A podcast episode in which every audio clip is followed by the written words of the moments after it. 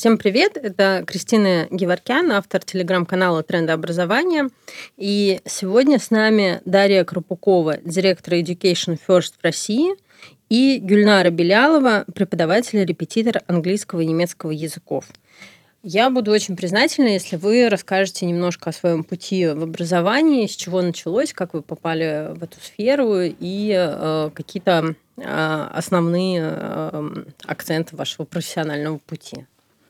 Всем добрый день. Эм, спасибо за представление, Кристина. Мы, на самом деле, эм, мой путь в образовании, он был всегда, наверное, потому что именно когда я ходила в школу еще меня мама забирала со школы, и я ее постоянно чему-то учила. И, как правило, английскому языку мы с ней изучали какие-то э, новые, новые слова, новые обороты, все, что я проходила в школе.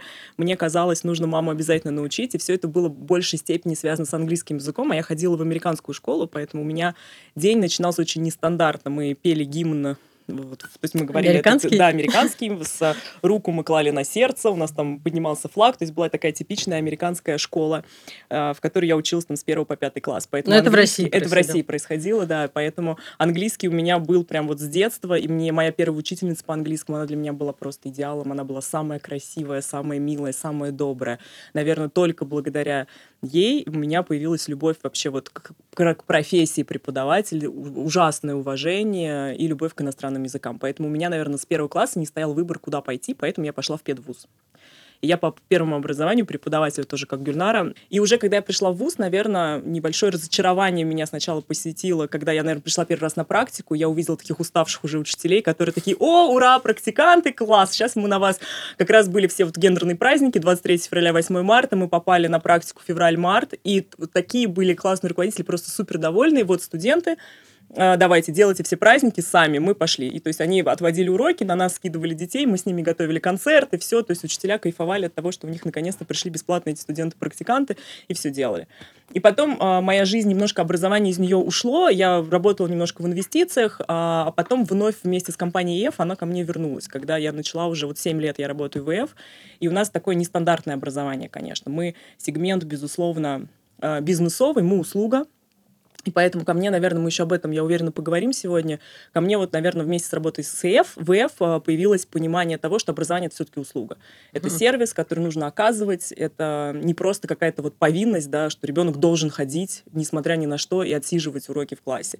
Это все-таки должно быть такое двустороннее, двусторонний процесс. Да, идти от сердца. Да, да, абсолютно, идти от сердца. То есть вот если кратенько так о моем пути, он, он был uh-huh. такой. Ну, еще с перерывами на то, что я, мне посчастливилось получить небольшой опыт международной работы. Я пожила, поработала год в Германии, что мне, конечно, дало больше и прогресса, естественно, в языке, потому что мой там немецкий стал на уровне моего русского, я могу спокойно общаться. И я тоже полтора года прожила в Америке, работая. Интересно, я думаю, что мы еще затронем а, международный опыт да. сегодня. А, добрый день, меня зовут Гюльнара, и я вот слушаю Дарью. Удивительно, насколько наши пути аналогичны, идентичны в каких-то местах очень похожи. Я только единственное, что я начала учить английский в пять лет раньше. И я тоже абсолютно благодарна своей первой учительнице английского языка. Эм, это была группа в Доме детского творчества. Мама привела меня в эту группу, и родители сидели тоже сзади, чтобы следить за дисциплиной. А мы еще писать не умели. И я помню мои первые диктанты, когда я свое имя еще по-русски писала. Э, я помню, помнила, что мягкий знак должен быть либо в имени Гульнара, либо в имени Гуля. И когда надо было подписать диктант, я думаю, на всякий случай поставлю. Написала «гуль я», где я в другую сторону. И при этом в этом диктанте были слова «engineer», «white» уже без, без ошибок. И строчки «и» в эту сторону было написано. То есть грамотности еще такой не было, потому что в школу еще не ходила. Но удовольствие от изучения языка уже было, интерес к языку был. И тогда же, примерно в этом возрасте, наверное, в классе, э, ну, тоже лет в 6, это второй год изучения английского, нас стали спрашивать, кем бы вы хотели быть. И я тогда с гордостью сказала, I would like to be a teacher. Учительница сказала, English teacher? Я сказала, of course. А когда она спросила, кем бы вы не хотели быть из всех профессий, я сказала, я не хотела бы быть пенсионером. Смеялись, мне просто этот рассказ, этот рассказ э, все время пересказывает мама, и я до сих пор об этом помню. Я поступила в ВУЗ, э, и у нас лучших студентов посылали по стипендии в Германию учиться в ВУЗ. Мне понравился их подход к преподаванию. Я там изучала э, методику преподавания английского языка, и, конечно же, свободное посещение было других предметов, и немецкого языка тоже. Там, э, в отличие от наших вузов, преподают носители языка. Если английский язык, то это э, профессор из Англии, и вот эм, очень интересный состав был педагогический. Удивительное, конечно, открытие для меня было немецкого языка, эм, их отношение к изучению, языков вообще студентов к процессу обучения. А если у нас в ВУЗе это староста, которая подгоняет всех остальных нерадимых студен... нерадивых студентов, то, эм, соответственно, у них эм, тебе дают учебный план, и ты сам составляешь относительно этого плана э, расписание на определенный семестр. Есть студенты, которые берут эм, э, в одном семестре меньше предметов, чтобы подработать, и в другом семестре больше. Но настолько ответственно они подходят к процессу обучения, что меня это, конечно, очень эм, вдохновило. А интересно, как э, выстраивается комплектность тогда всех этих предметов, количество часов или к чему тогда идет привязка, потому что у нас сейчас, насколько мне известно, к зачетным единицам э, все подвязано, их должно быть определенное количество, даже если тебе вообще не нужен этот предмет, и он ни, никак не вписывается в твой профиль обучения, он нужен как минимум, чтобы да. добрать этих зач, зачетных единиц. То есть, по сути, ну, такое э, обучение ради э, формальных каких-то соответствий после начальной школы учитель э, пишет рекомендацию ученику идти ему дальше в обычную школу общеобразовательную, реальшуле, или идти дальше э, в гимназию и дальше обучаться уже до 13, 13 или 12 класса, в зависимости от земли, и уже поступать в ВУЗ. То есть судьба ребенка решается еще после начальной школы, куда он дальше пойдет. После реальшуле это, можно сказать, техникум, после 9 класса он уже идет на рабочую специальность. Это э, кассир, это продавец, э, парикмахер, водитель автобуса. А, соответственно, те, кто учится еще два года абитур, они учатся а, самостоятельности, составлению проектов и готовятся полностью к поступлению в ВУЗ. Причем дальше у немцев а, такая традиция, они берут, ну, не то чтобы традиция, но тенденция, они берут год эм, паузу и смотрят, чем бы они в жизни хотели заниматься. Обычно в этот год они занимаются волонтерской деятельностью, едут э, в страны изучаемого языка, в Англию, учат там язык. Э, совершенствуют, и, или там в Испанию на плантациях собирают это апельсины. Это такая сейчас общая практика. Да? Это гэпьер, да, называется, да, да, да. если кто-то слышал там из наших слушателей, то есть гэпьер это то, что сейчас, наверное, у нас родители в Москве еще допускают себе такую мысль, или кто-то слышал, э, Конечно же, если мы уходим в регионы, то у нас это до сих пор супер не принято. То есть ребенок. Ну, у нас есть еще армия. Да, для мальчиков, конечно, да. армия. И, в этом большая сложность для семей, для родителей, для детей, потому что э, ну, армию использовать как гэпьер невозможно, Абсолютно там согласна. совершенно согласна. не до того, чтобы понять кто-то и что-то. Ну да, и потом у нас есть бюджетные места, на которые очень высокая конкуренция, и с каждым годом она, я так понимаю, растет, и поэтому пропустить, не дай бог, год, не поступить сейчас, э, наши родители очень боятся. Ну вот видите, мы поэтому с вами и собрались сегодня поговорить, на самом деле, потому что у нас именно у родителей такая, на мой взгляд, не совсем правильная да, концепция до сих пор, что ты закончил 11 классов, подай документы куда угодно, вот куда тебя возьмут, если ты недостаточно умный, ну, в какой-нибудь там, тебя, не знаю, политех, ну, куда-нибудь ты пристроишься, какие-нибудь естественные науки будешь изучать, что-то, социологию, религиоведение, куда-нибудь пойди, где маленький проходной балл. Главное получить этот сам диплом, чтобы у тебя было высшее образование, чтобы у тебя эти были корочки. И дальше да. у нас по статистике, вот последняя статистика, что я читала, у нас всего там 20% или 22% выпускников работают по специальности. То есть вот где вот эти все 80%, которые идут на разные факультеты, только чтобы лишь бы куда поступить. Да, Понятно, что не, очень мало людей. То есть я, по сути, тоже должна работать в школе, не работаю. У меня буквально э, вчера или позавчера в одном профессиональном комьюнити э, было обсуждение как раз про высшее образование, его необходимость. И мы пытались вспомнить, в какой момент вообще началась вот эта гонка за дипломом, потому что я, эм, перебирая какие-то сведения о своих бабушках, дедушках, допустим, восстановила, что у бабушки было 8 классов образования, после, и то полученные во взрослом уже возрасте, там ей было лет 30, когда она закончила школу. Она уже работала, у нее уже были дети, и она пошла в какую-то вечернюю школу для взрослых получать образование. И это же мы видим и по советским фильмам, да, где, они взрослые, да? где они взрослые, да, ходят в школы. И это не мешало ей в Госбанке дослужиться до начальника отдела и дальше прекрасно работать. Или там э, двоюродный дед мой, который до армии успел э, до войны получить 7 классов образования, после войны он закончил техникум и дальше в Минпромторге тоже не, неплохую должность себе выслужил за годы. Ни о каком профильном высшем образовании вообще не шло речи, не стоял такой вопрос. Действительно шли э, получать высшее образование э, те, кому интересна академическая какая-то работа. Хочешь ты профессор, то, ли, то ли в 90-е случился вот этот перелом, но э, вроде бы все понимают э, сознанием, что корочка формально полученная ничего не дает, и откуда э, ребенку там, в 17-18 лет понять, чем заниматься, если не наработан еще жизненный опыт. И не сказать, что школа да. побуждает к какому-то самостоятельному выбору.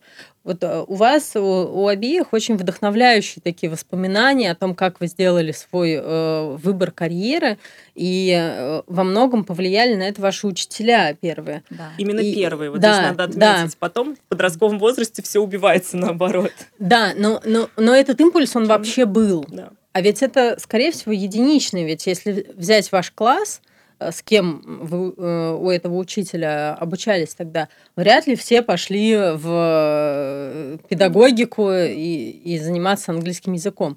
Скорее всего, просто ну, на кого-то сработало, да. Да, какой-то матч произошел, а с кем-то этого не случилось.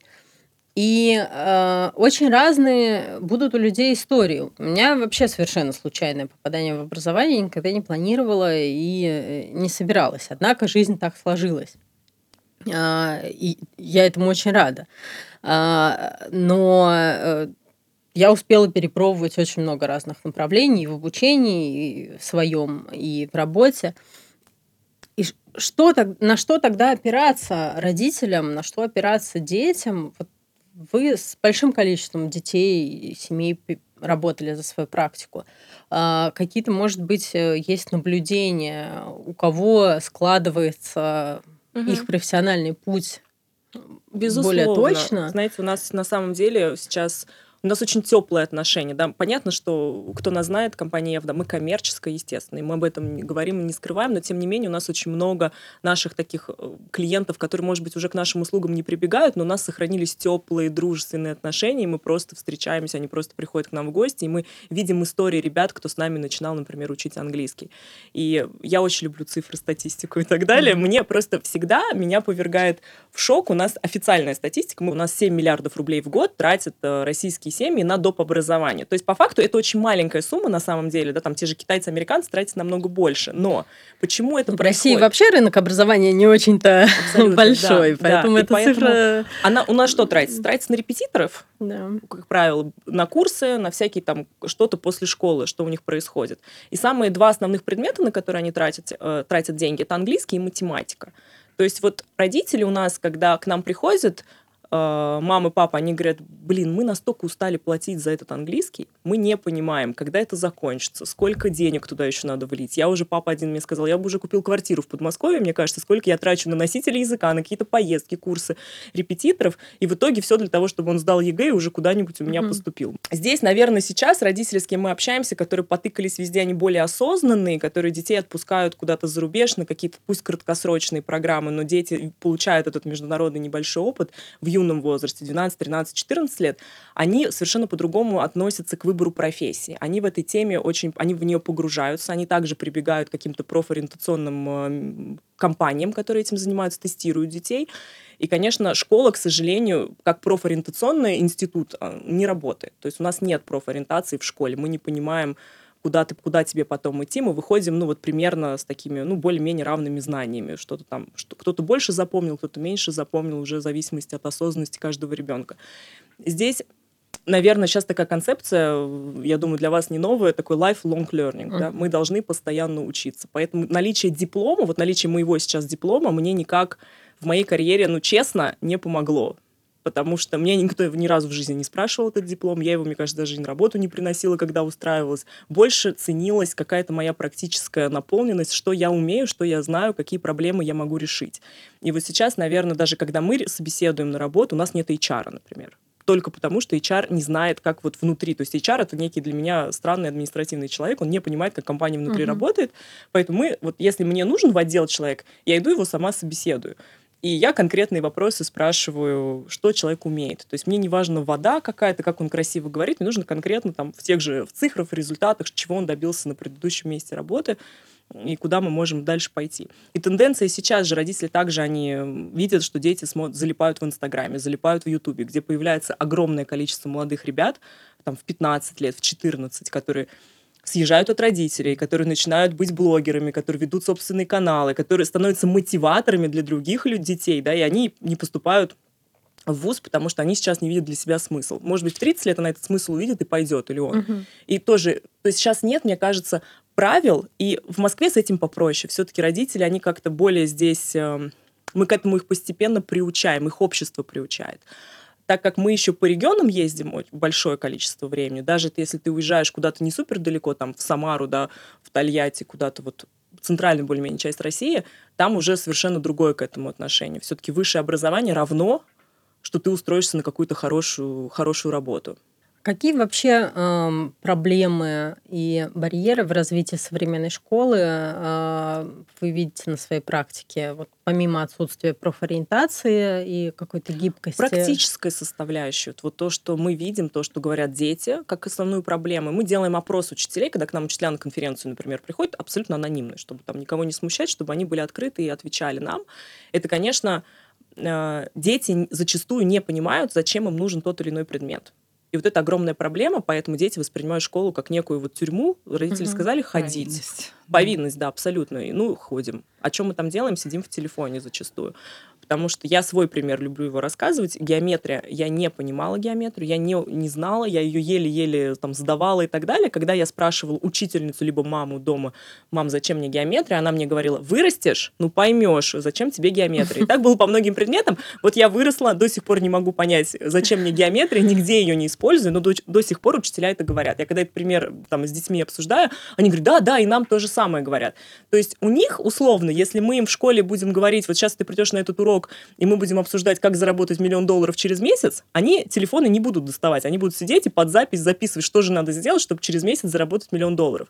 А когда они приходят просто на предмет математики, где там теорему Пифагора они обсуждают, у них здесь уже взрывается мозг, они не понимают, где эту теорему Пифагора применить. И, наверное, вот эта оторванность сейчас от реальной жизни, от каких-то реальных проблем, от того, что их волнует, и то, что у них происходит в школе, вот это основная, одна из основных проблем вообще методики. Они не видят близости к учителю. То есть вот для нас, нам с Гульнарой действительно повезло, что у нас первая учительница, она была вот всем, она реально богиня для меня была. А потом уже в жизни дальше в средней школе уже таких богинь не было.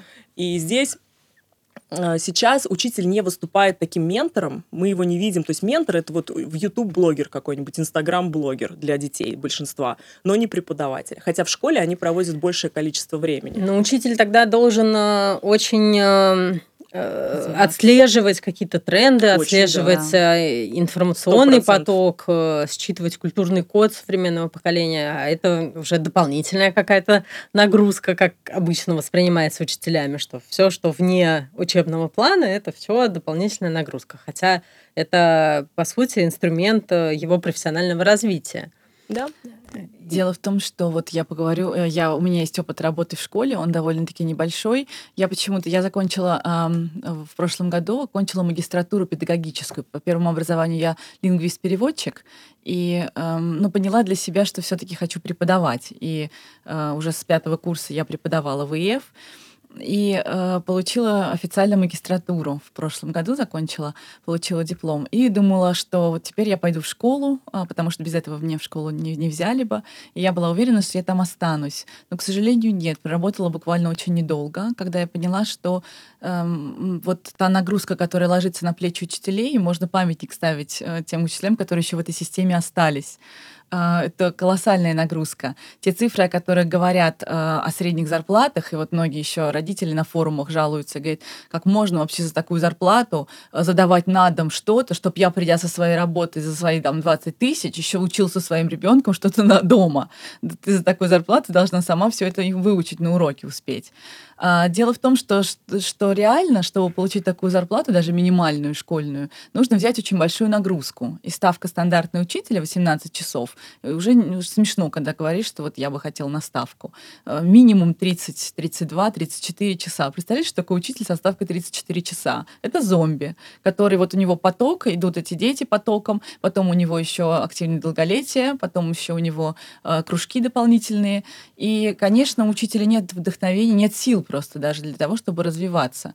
И я тоже побоялась, что я могу превратиться в такого зомби. Ну, наверное, я человек как творческий, да, я поняла, что мне бы хотелось э, реализовать свой подход э, угу. к обучению, а школьная программа абсолютно этого не предусматривает. Нет, э, знаете чего, нету идеи, с чего начать, как это плавно пере перевести вот э, дальше э, уже на высокий уровень и преподавать дальше. Потом оторванность, удивительный разрыв между программой, например, третьего или четвертого класса, это я как репетитор знаю. Более того, вот э, наболевший вопрос, я тут еще не успела, вот буквально поработав, но я пришла, и меня удивили, сказали, что вот э, у нас новая тенденция, э, школа, чтобы вот...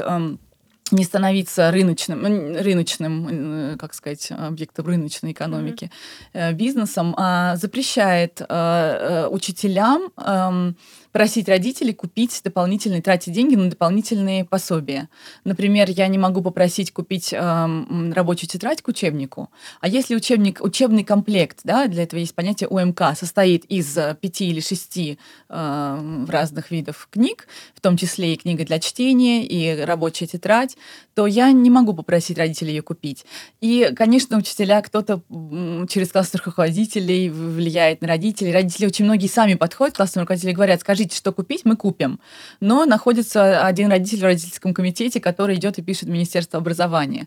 Конечно, мы не можем заставлять всех, да, может быть, у кого-то нет такой возможности. Но что в итоге делать? Или очень многие учителя, вот когда я как репетитор работала, у меня был мальчик, которому задавали задание просто переписать тот текст из учебника, который они читали вместе в классе. Ну да, я сначала, конечно, очень скептически отнеслась, потом смотрю, какая-то польза от этого есть. Ребенок научился писать. И когда ему что-то диктуешь, он там слово какое-нибудь, я не знаю, э, пишет уже не подглядывая в э, книжку. Вот видите, для этого мальчика, для него английский что будет? Для него английский будет вот какое-то написание бесконечных mm-hmm. текстов, да. а для кого-то, когда я тоже там в институте училась, подрабатывала репетитором, для кого-то это постоянное изучение зубрежка тем.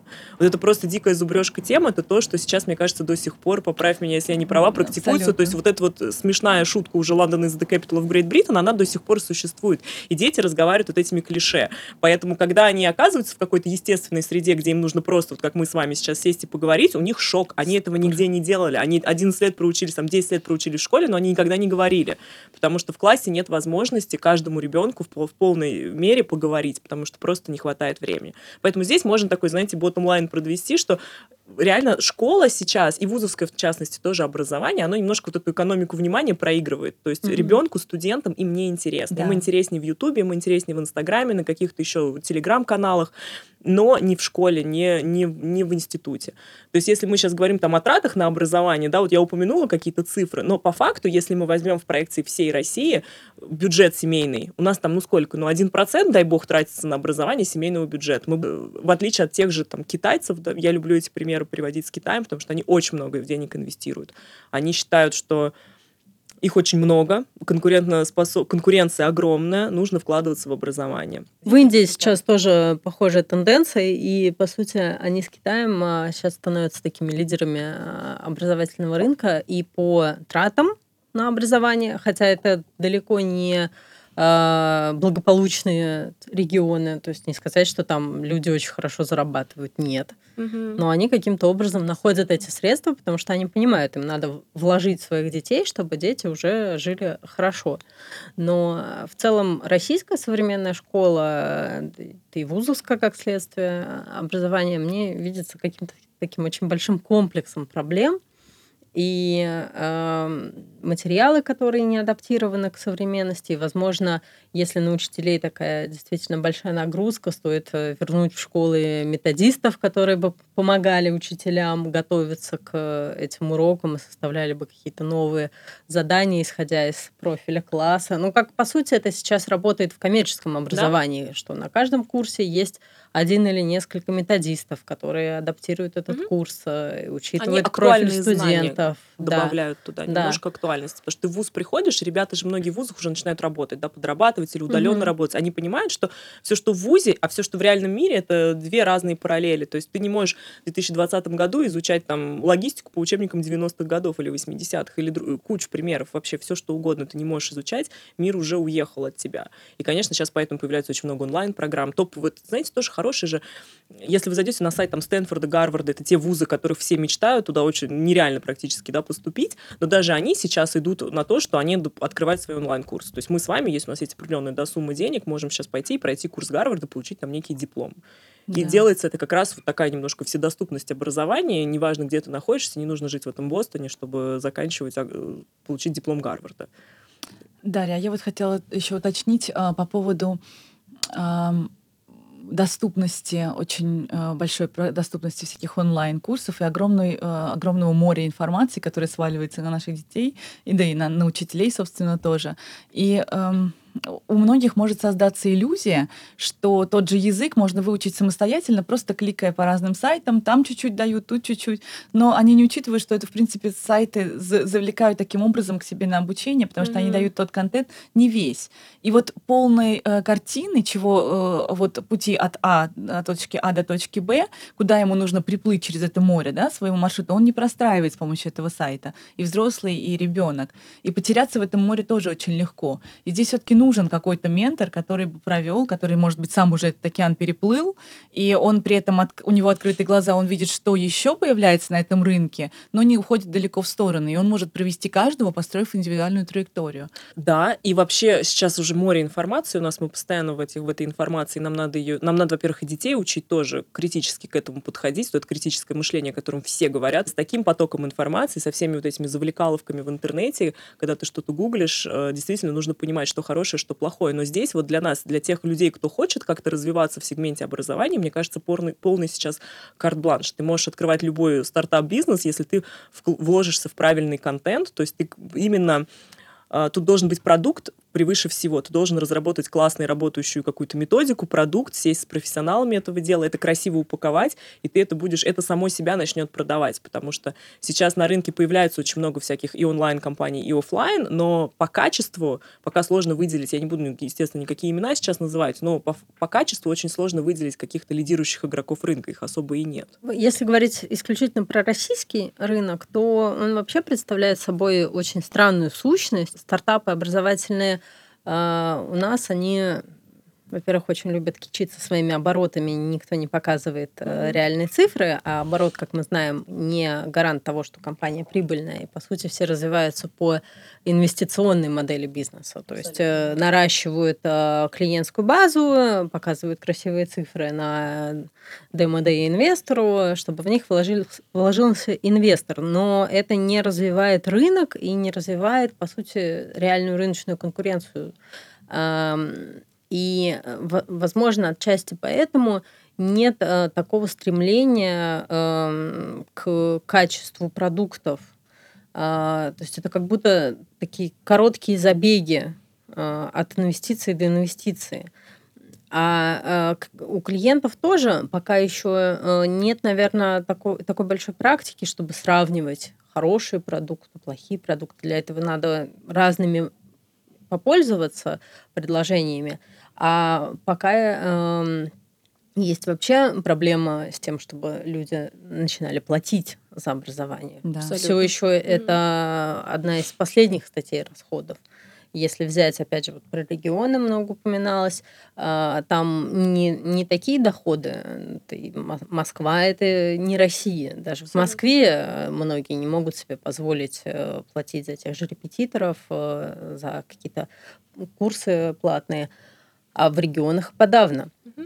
Если взять э, федеральную статистику по уровню доходов россиян, по уровню трат, то там очень грустно все. И ну, вот мне не очень понятно, как э, страна наша собирается из э, этого всего выбираться и на что надо делать ставку. То есть, с одной стороны, мы постоянно слышим про развитие одаренных детей, как будто только одаренных надо. Они и так, в общем-то, неплохо, да, неплохо себя чувствуют. А давайте вкладываться в тех, кому надо помочь.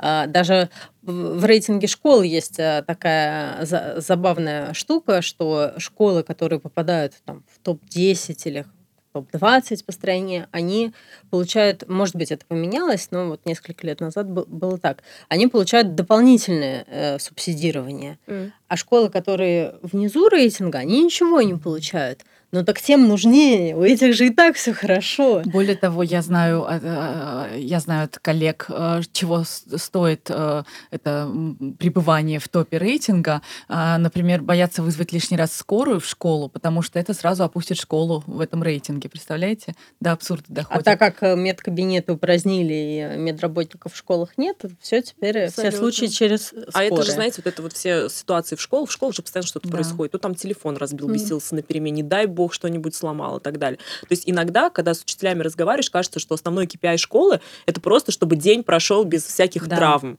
То есть неважно, человек, учителя зачастую просто вот выступают говорящей головой, вот у нее есть сегодня четыре урока, да. я быстренько их отвела. Скорее бы закончилось. Да, и никто бы ничего не сломал. Все. То есть вот я дала этим 20 детям в классе, да, эту информацию. Как они ее усвоили, усвоили ли они. По факту никакой вот этой обратной связи мы не получаем. Ну, в виде контрольных, но это тоже такой сомнительный способ проверки информации. То есть кто-то усвоил, кто-то не усвоил. То есть вот школа за результат конкретно ответственности здесь, получается, не совсем несет. Да. Ну, еще... KPI такой же школы это ЕГЭ, и их волнует результат ЕГЭ. А все вот эти вот промежуточные на протяжении 11 лет уже, получается, отходят на, на задний план, потому что реальное натаскивание на ЕГЭ происходит да. в 11 классе, а что, зачем, да. зачем тогда другие 10? Знаете, я не буду комментировать ЕГЭ по другим предметам, но ЕГЭ по английскому, да, вот возьму на себя смелость это прокомментировать, потому что это полный трэш. Почему? Потому что ничего общего решения теста, да, с э, говорением на языке, для чего мы учим mm-hmm. язык. Вот я пытаюсь это, мне кажется, каждому учителю, с которым какие-то мы споры про ЕГЭ делаем, объяснить, для чего нам английский. Чтобы знать все формы глагола, все времена и так далее, которые мы большинство вообще никогда в разговорном английском не будем использовать. Или чтобы мы тест научились этот быстренько решить. Нет, нам надо детей при, приучать к этому говорению. Поэтому для чего создали ЕГЭ по иностранному языку или потому что там русскому языку, это, конечно, большой вопрос. И все обучение совершенно верно. 9 10-11 класс мы только и делаем, что мы к нему готовимся. Ну, и уж точно не создавали ЕГЭ, чтобы э, он рассчитывал формулу рейтинга школы. Абсолютно, конечно, да. да. А еще эм, инклюзивное образование, у нас сейчас такая тенденция, что ребят э, с проблемами, э, например, с поведенческими проблемами, тоже, э, они тоже учатся в, в общем классе. И в итоге э, я хочу, хочу сказать, что вопрос дисциплины занимает ну, порядка, наверное, 30% всего времени, классного времени.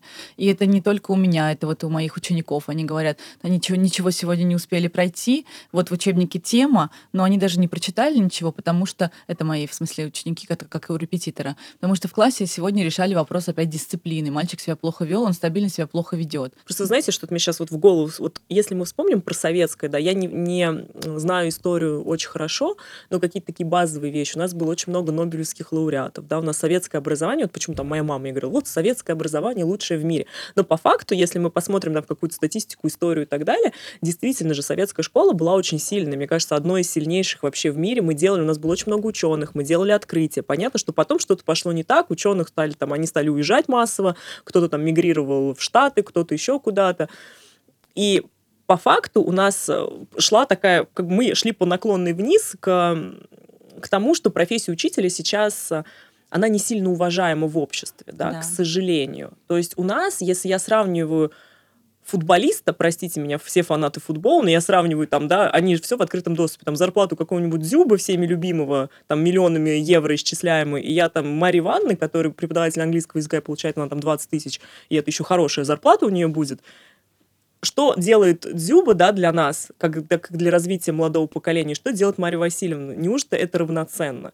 То есть, конечно, многие учителя, они идут в школу, мы можем говорить и обвинять во всем учителей, и говорить, ну ты же пришла в школу, значит, выкладывайся. Но с другой стороны, когда ты приходишь в школу, может быть, даже ты инициативный, молодой, креативный, и ты хочешь все сейчас поменять, и у тебя революционное настроение, что сейчас там я всех свергну и буду вести эту школу к какому-то прорыву, ты приходишь, и тебе вот эти крылья очень быстро да. обрубают. и там сидит уже какая-то директриса, которая там сидит 40 лет, и у нее все прекрасно, а, у нее хорошая там зарплата или еще откуда-то она берет деньги, а ей вообще все равно, с чем ты пришла после своего университета, такая умная, и она тебе говорит, ну иди занимайся там в частной школе или куда-нибудь еще пойди.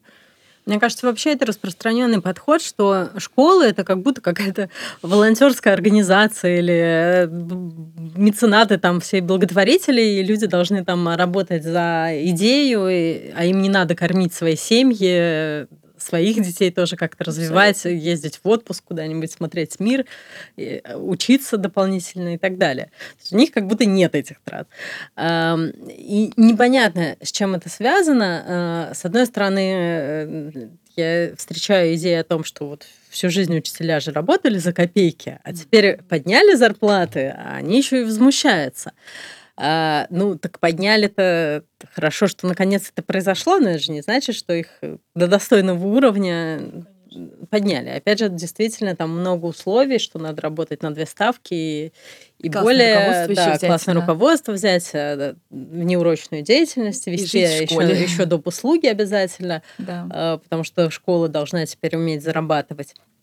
И вот это постоянно какое-то эм, есть здесь то ли двуличие какое-то, я не знаю, лицемерие, но как, какое-то или непонимание вообще роли школы, что это за сущность и зачем она нужна.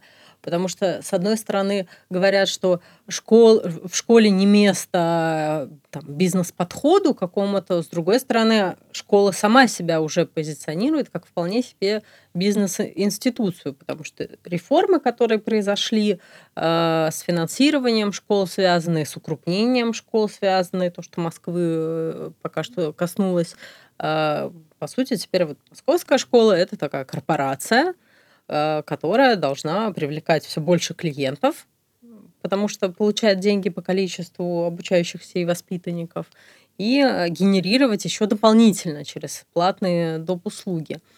И э, непонятно, как в этом всем сосуществовать. То есть как будто напихали просто всего, отовсюду понахватали идеи про ту же инклюзию, э, давайте вот это везде модно, давайте это возьмем, но без адаптации на какие-то реалии нашего общества. С такими детьми должен сидеть специальный социальный педагог, которого, конечно, нет, потому что в каждом классе по такому ребенку. И вот он сидит, шатает парту у меня со всей силы, и я пытаюсь ему культурно сказать, что так делать нельзя, а он ну, даже не реагирует. Ну, обычно, насколько я знаю, в школах, где э, ну, такая практика инклюзивная есть не, не в российских, Обычно есть э, тьютеры с, с каждым ребенком, которые действительно занимаются сопровождением их обучения, ибо это иначе невозможно. Нельзя просто взять ребенка, который всю жизнь был в совершенно иной среде, и посадить его в новую среду. Это тогда травмы и для всех детей, которые с ним находятся, и, и для этого ребенка, и для учителя, и для родителей всех этих детей. Ну, это просто массовое такое травмирование да. получается, потому что никто не понимает, что происходит и как с этим обходиться. И то, что учитель прошел какие-нибудь там э, сколько-то 40 часов там повышения квалификации ну, по инклюзии, не, не дает ему вот этой практики и опыта знаете, работы. Мне кажется, этим. вот это повышение квалификации это еще одна такая смешная история, потому что я вижу, знаете, такая есть штука, называется «Педагоги России». Не знаю, слышали вы или нет.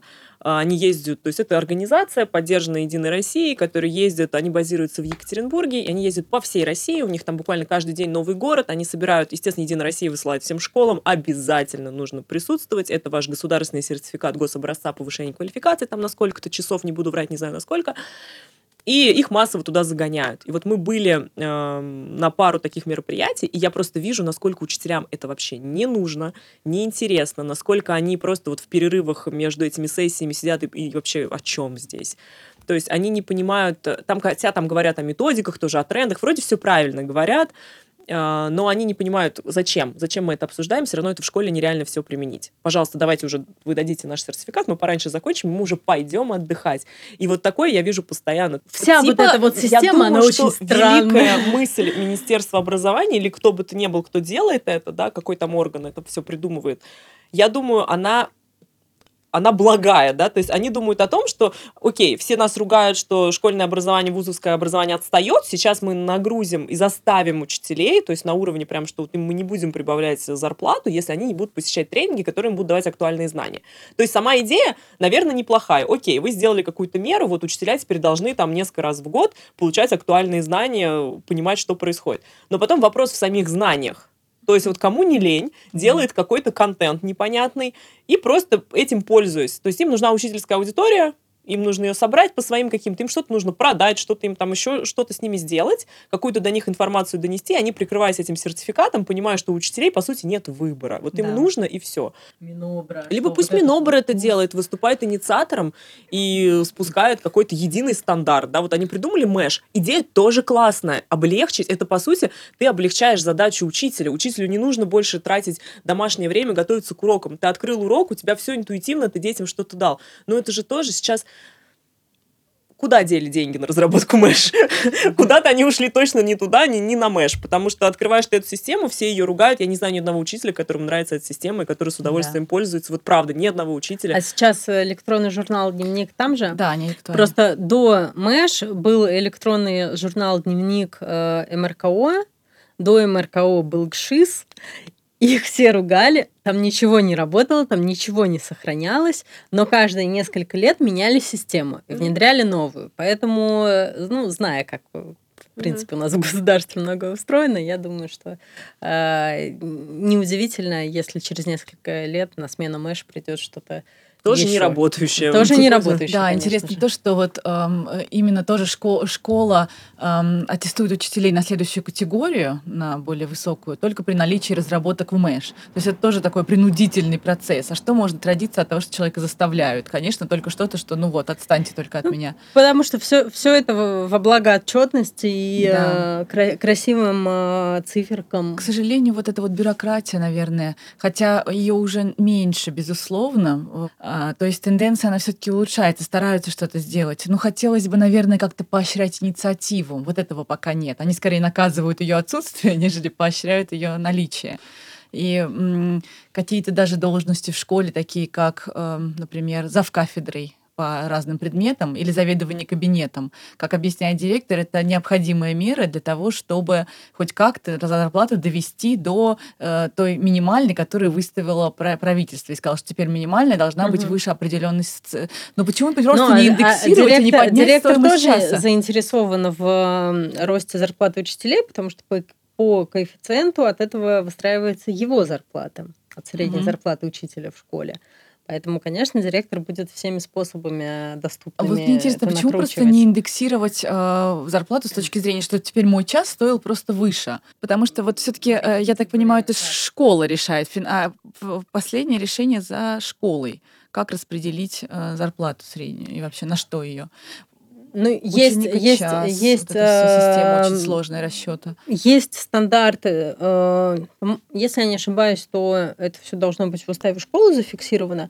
Там но оно все равно. Извините, там а, от нет, это там до, до ну, там, тысяч, там есть, по нижней границе. Там, там есть э, разные формулы, э, но все это, конечно, должно укладываться в школьный фонд а за пределы ФОД школа не может выйти, может там как-то премировать, если заработает деньги на доп. услугах. Ну, по, то есть, по сути, эм, у школы должен быть сейчас не главный бухгалтер, а такой коммерческий директор, который mm-hmm. сможет э, грамотно просчитать вот эти вот схемы. Потому что когда я работала в школе, и мы как раз переходили на новую систему оплаты труда, ну, это была большая головная боль, как все это просчитать.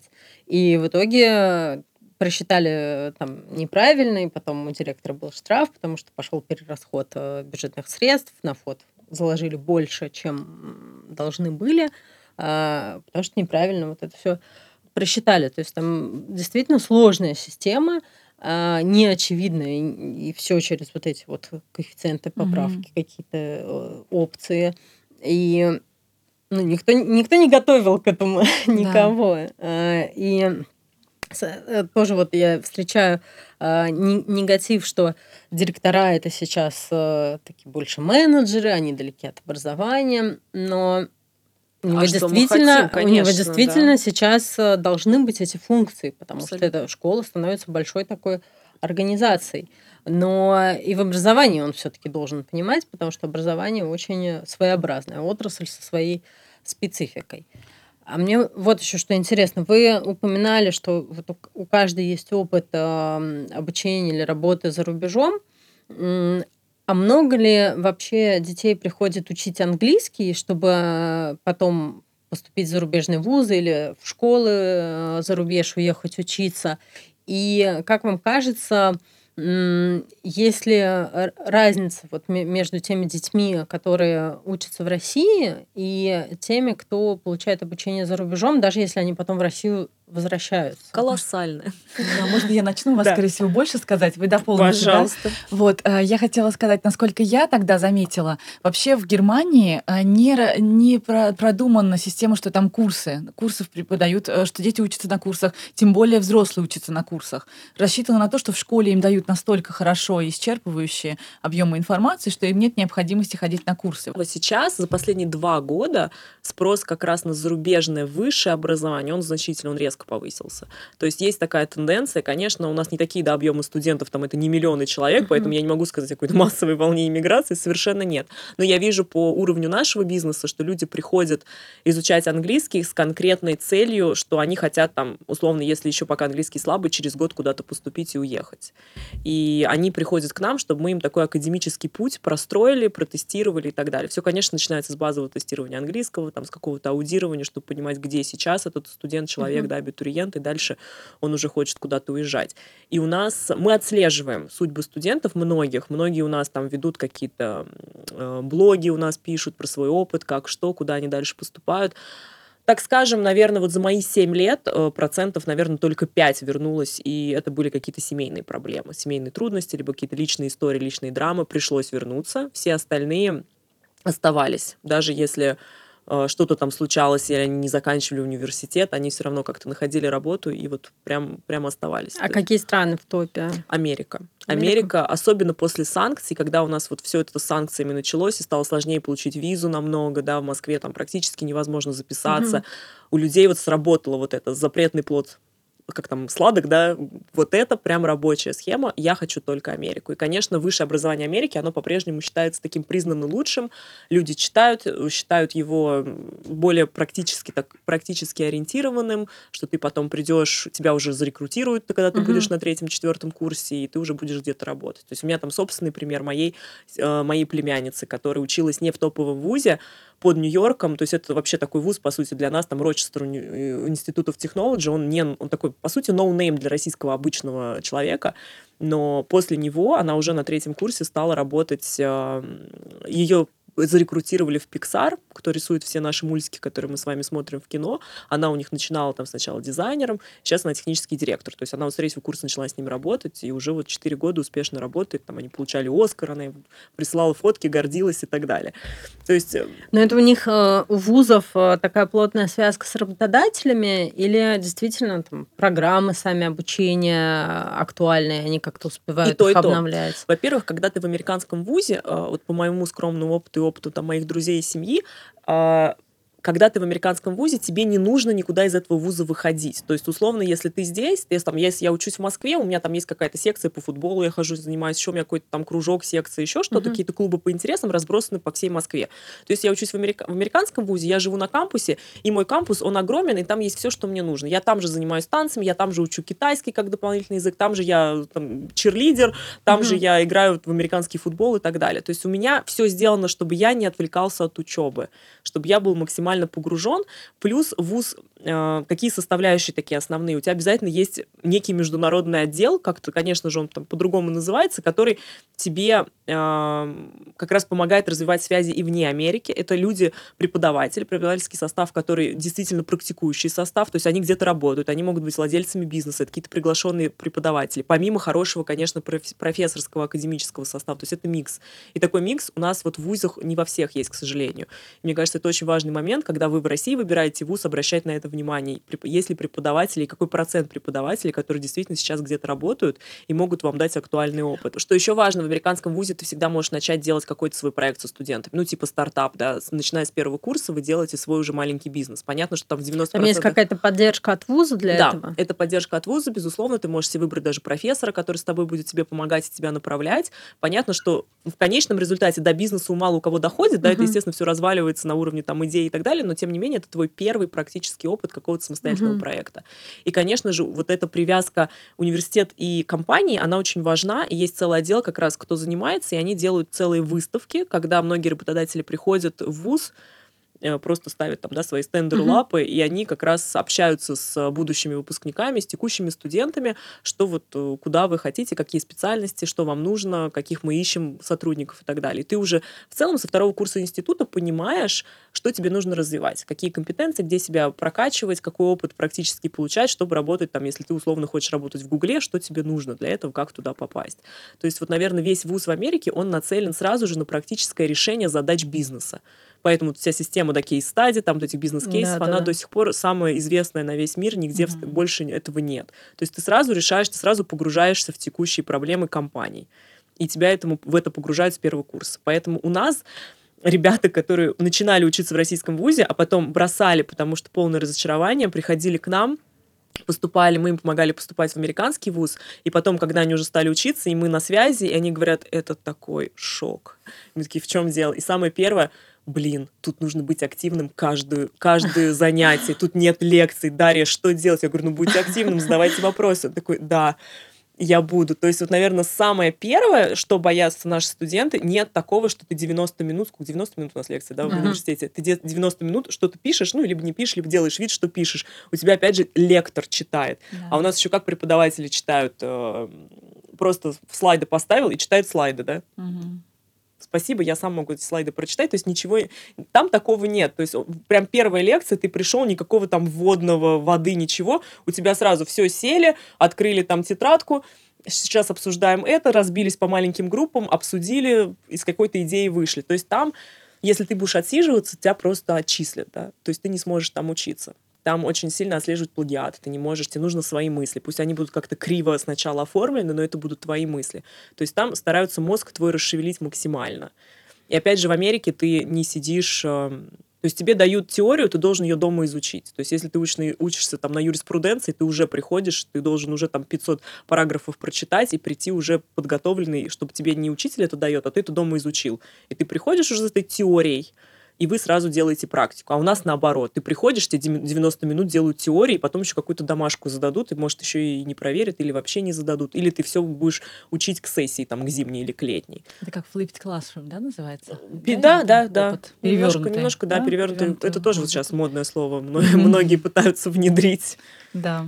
Ну да, но обычно тоже не, не понимают как, а все-таки штуки, которые мы заимствуем из э, других каких-то культурных э, сред, э, в том числе по построению образования, мне кажется, должны сопровождаться кем-то, кто проходил этот процесс, кто понимает, как это адаптировать, Абсолютно. как это внедрять, а не просто это хватать. Не просто это в как, теории, да. Как у нас везде сейчас в, в IT agile, agile, хотя тоже все его по-разному понимают, и я вижу, Просто люди э, пытаются делать что-то под копирку, хотя это совершенно не вписывается в реалии данной компании. Мне кажется, для детей сейчас очень важно иметь ролевые модели. Да. И вот вспоминая, как раз, знаете, а откуда тоже преподавателям, если он не такой не нацелен на самообразование, очень сложно. Ты из вуза выходишь, я не знаю, как у тебя было, но у меня в вузе нас вообще не учили, что такое мотивация, как ребенка хвалить, не хвалить. То есть у нас реально пять лет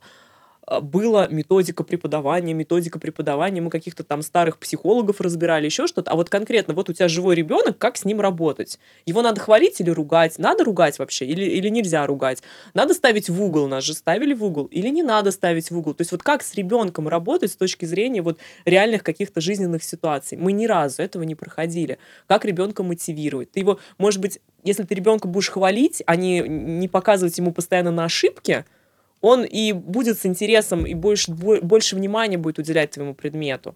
А часто дети, наоборот, замыкаются, вот она там мне постоянно двойки ставит, вот она меня постоянно исправляет, я вообще буду молчать или не буду на этот предмет приходить. Мне очень понравилось то, что вы сказали про э, не учат э, хвалить. Это ведь э, прослеживается и в рабочих, потом в трудовых отношениях, и в личных взаимоотношениях. Мы действительно не очень умеем друг другу говорить что-то хорошее. Потому что мы знаем, что такое наказание, все с этим сталкивались, всем понятно, ага, как отругать, как можно что-то обидное ляпнуть. Легче управлять а, человеком, да, когда ругаешь, и он а, чувствует свое На самом вины. деле нет, на самом деле нет, но об этом никто не рассказывает. Но когда выстраиваешь э, в рабочем, допустим, коллективе, когда выстраиваешь отношения, основанные на каком-то вза- взаимном уважении, поддержке, э, такие дружеские отчасти, а, больше продуктивности, больше эффективности, Абсолютно. больше вовлеченности. Я Конечно. уверена, что и в учебных отношениях все то же самое. Но действительно об этом никто, никто не говорит. Очень. Вообще, ну вот за пять лет моего института педагогического ни разу мы не говорили вообще даже, что мотивирует детей, как их мотивировать, как их правильно похвалить, где поругать. И вообще этих проблем мы не разбирали. И вот про Америку, опять же, все, многие американцы ругают, что они такие немножко фейковые, да, не настоящие. Mm-hmm. Вот они улыбаются, hi, how are you? Типа, что ему реально интересно, как у меня дела? Блин, нет.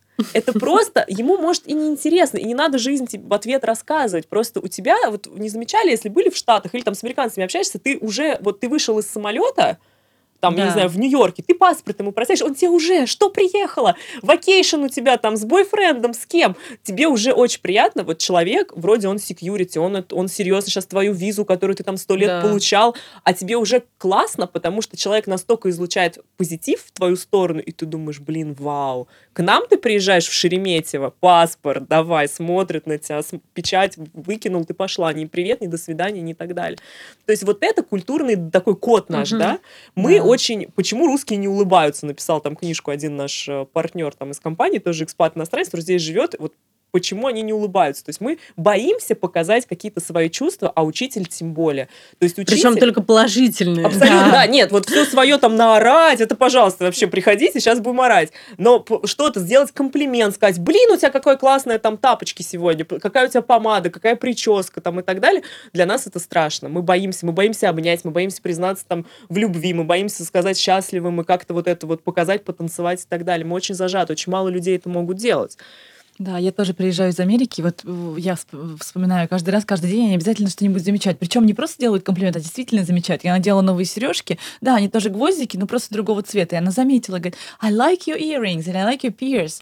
И я тоже потом приезжаю и начинаю делать людям комплименты, но еще месяц-полтора это длится, потому а потом, что я еще, да. да, потом, конечно, уже в это... Потом это все, ты уже в своем привычном социуме uh-huh. таких людей, которые все сидят грустненько, смотрят, ничего, ну, вот такая, знаете, у нас какая-то низкая энергетика достаточно, да? у нас мы не как-то как вот не, в отличие от тех же американцов, Поэтому э, вот, не, не, мы не welcome какие-то люди такие иногда, если честно. Вы упоминали про боязнь допустить ошибку. Mm-hmm. А, а на самом деле очень важно уметь ошибаться, потому что через ошибки мы развиваемся да. и растем. Они нам указывают на, на то, над чем вообще стоит еще работать.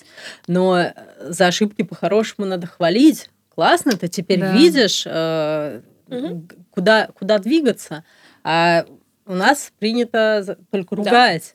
Интересно, вот у меня такой опыт был, когда я в Германии училась. Немцы же такие деликатные, они же не поправлялись. Сначала я, значит, значит делала ошибки, сама их не слышала. И когда я только вот, например, мы катаемся на катке, я говорю, не могли бы вы меня поправлять или что? Говорит, ну ладно, буду. Поправляли. Потом через какое-то время я начала говорить сначала предложение неправильно, у них же окончание, потом сама себя поправлять на правильно, и говорю, вы меня поправляйте. А, вот, а ты, говорит, сама себя исправляешь. Интересно. И третий этап, еще месяца через три, наверное, я начала говорить сразу без ошибок ошибок. Но это надо наговорить сначала с ошибками, потом угу. поправляя себя, и потом без. Вот такой у меня был опыт, этап. Долгий-долгий. У нас этого нет, вот, к сожалению, к сожалению, потому что очень много детей, когда мы летом сами ездим по школам, по нашим, где дети учатся там в Англии, в Америке, в Канаде, в Австралии, и наши русские ребята часто находят себе другого русского и там где-то в стороночке стоят. И я к ним подхожу, там, типа, вы чего, давайте, смотрите, тут уже классно, что-то, во что-то играют, что-то обсуждают нет, мы не пойдем. И ты уже немножко, когда их разговоришь, ты понимаешь, в чем проблема, что вот там учительница когда-то его отругала за то, что он mm-hmm. сказал his pick, а не his picks, и все. И у него немножко, он боится теперь говорить, потому что у него такое, сейчас сделаю ошибку, меня кто-то будет за это ругать. Учитель должен быть человечный, да, вот это вот то, что боязнь признать ошибки, оно же и у нас бывает, если мы не работаем в школе. Иногда сложно принять ошибки, но мне кажется, человеку умного, да, оно характеризует как раз то, что ты готов принять чужую точку зрения, ты готов признать, что ты этого не знаешь, но тебе это интересно обсудить и узнать. И мне кажется, конечно, очень часто учителя воспринимают, что они держат маску вот эту, они боятся пошутить, потому mm-hmm. что это будет как-то непрофессионально, я же учитель или там академик, профессор. Они боятся быть немножко проще и ближе к их ученикам. Они боятся сказать, ой, я тоже смотрю там какую-нибудь Катю Клэп, как и ты, классно, давай обсудим там какой-нибудь выпуск, а давай еще на английском это обсудим. Ну, то есть вот они немножко все равно очень стараются держать эту марку непробиваемую, mm-hmm. такой железного, железного человека. Ну, мне кажется, мы много-много уже всего обсудили. И мне хочется, во-первых, поблагодарить вас за эту беседу. А, и напоследок еще такой вопрос э, задать. Как вам кажется, что э, дает надежду на то, что российское образование еще покажет свою конкурентоспособность? Энтузиасты, на которых все держится, я думаю. Это мое мнение. Э, с точки зрения бизнеса, да, я скажу, что, наверное, это новые проекты и инициативы. Пусть это будет онлайн-образование, пусть это будут новые офлайн школы пусть это будут частные школы, детские сады, все что угодно, но мне кажется, сейчас, наверное, э, нам нужно побольше привлекать инвестиции в образование, нам нужно привлекать каких-то, в том числе специалистов международных, у которых есть разнообразный опыт, экспертов, кто там что-то пробовал в других странах и может нам классное привнести. И я честно, не надеюсь на государство в этом плане, я надеюсь только вот на людей, которые хотят развивать. То есть если наши слушатели думают о своем бизнесе, вы развивайте, пожалуйста, бизнес в образовании. Просто если мы, каждый из, вас, из нас, да, мы будем ВФ продолжать это развивать, вы будете тоже открывать свои проекты и развивать, уходить как-то с государственных да, школ куда-то, вот, или совмещать, возможно, то мы будем популяризировать вообще образование, идею хорошего контента, классного продукта, потому что здесь не самозадача, не нужно идти в образование, если ваша цель только заработать деньги. Это вообще не... Вот пока это не мы не там. Это не та страна, где сейчас образование — это такой продукт, на котором ты mm-hmm. быстро обогатишься. Это больше пока за... Сначала нам нужен хороший, хороший продукт, хороший качественный продукт, чтобы мы гордились, у нас появлялись первые там какие-то выпускники, первые результаты, первые вот что-то, первый успех, и тогда к нам потянутся, у нас будут появляться конкуренты, будут другие люди видеть в, в образовательном бизнесе тоже какой-то вот сегмент бизнеса именно, и эта сфера будет расти. Вот я, честно, за, за какие-то частные проекты, за стартапы и вот за развитие в этой сфере, потому что пока вот все, что происходит с министерствами, с государством и так далее, я не вижу, что там какие-то есть подвижки к хорошим изменениям. Если мы до сих пор обсуждаем там бесплатный у нас обед или платный обед, ну пока это все выглядит как некие стыдные обсуждения для меня. Спасибо. Будем надеяться, что будут э, эти самые энтузиасты, которые э, начнут запускать множество образовательных проектов. Будем. Спасибо большое. Спасибо.